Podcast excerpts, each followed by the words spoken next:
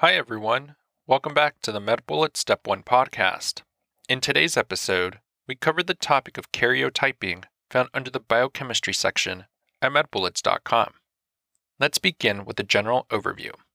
The function of karyotyping is to examine chromosomal structure. Now let's discuss the process. It involves taking mitotic cells in metaphase selected from actively dividing cell populations. These may be white blood cells, bone marrow cells, cells from the placenta, or from the amniotic fluid. This is when chromosomes are most condensed.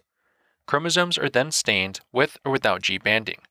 G banding involves partial digestion with trypsin, which leaves alternating dark and white bands.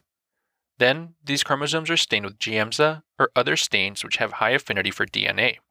Spectral karyotyping is when five different fluorescent probes are added, and special digital image processing colors each chromosome differently. The chromosomes are then ordered and numbered based on unique properties of all 23 chromosomes. For their clinical use, this can analyze whether a gross chromosomal abnormality exists, such as trisomy or monosomy.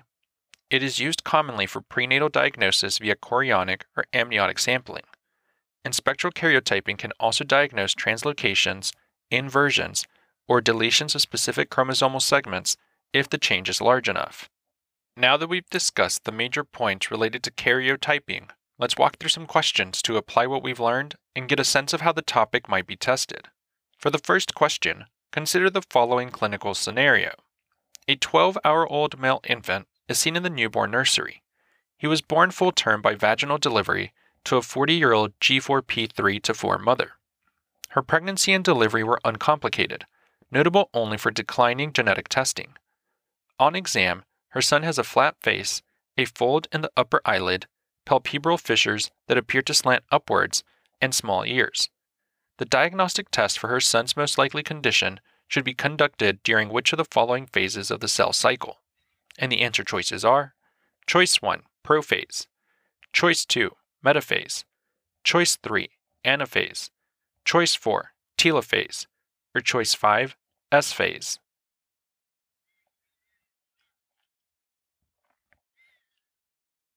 The best answer to this question is choice 2, metaphase.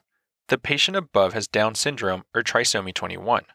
The best diagnostic test for this is a karyotype, which involves extracting, staining, and ordering metaphase chromosomes from blood or bone marrow. Babies of mothers who are of advanced maternal age, that is, age greater than 35, are more likely to have Down syndrome.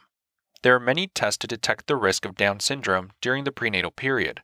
However, the patient's mother declined these screening tests. The preferred test to detect chromosomal imbalances is a karyotype. A karyotype extracts, stains, orders metaphase chromosomes by size after taking genetic material from a sample of blood, bone marrow, placental tissue, or amniotic fluid. Let's also discuss why the other choices are incorrect. Choice 1 Prophase chromosomes are not used during karyotype analysis because they have not condensed into recognizable forms. Choice 3 Anaphase chromosomes are not used during karyotype analysis because the chromosomes have already separated. Choice 4 Telophase chromosomes are not used during karyotype analysis because the chromosomes are no longer well compacted. Choice 5. S phase are not used during the karyotype analysis because the chromosomes are dispersed throughout the nucleus. Finally, a bullet summary. Karyotype analysis can be used to detect chromosomal imbalances, including trisomy and monosomy. Karyotyping requires extracting, staining, and ordering metaphase chromosomes taken from a sample of blood, bone marrow, placental tissue, or amniotic fluid. For the second question, consider the following clinical scenario. A 16 year old presents to the primary care physician because he has noticed an increase in the size of his breast tissue over the past three years. He states that he is significantly taller than his entire class at school, although he feels increasingly weak and uncoordinated. He performs at the bottom of his grade level academically. On physical exam, the patient has marked gynecomastia with small firm testes the physician decides to perform a karyotype on the patient. What is the most likely outcome of this test? And the answer choices are Choice 1, 47XXY. Choice 2, 46XY. Choice 3, 47XY. Choice 4, 45XO. Or choice 5, 47XXX.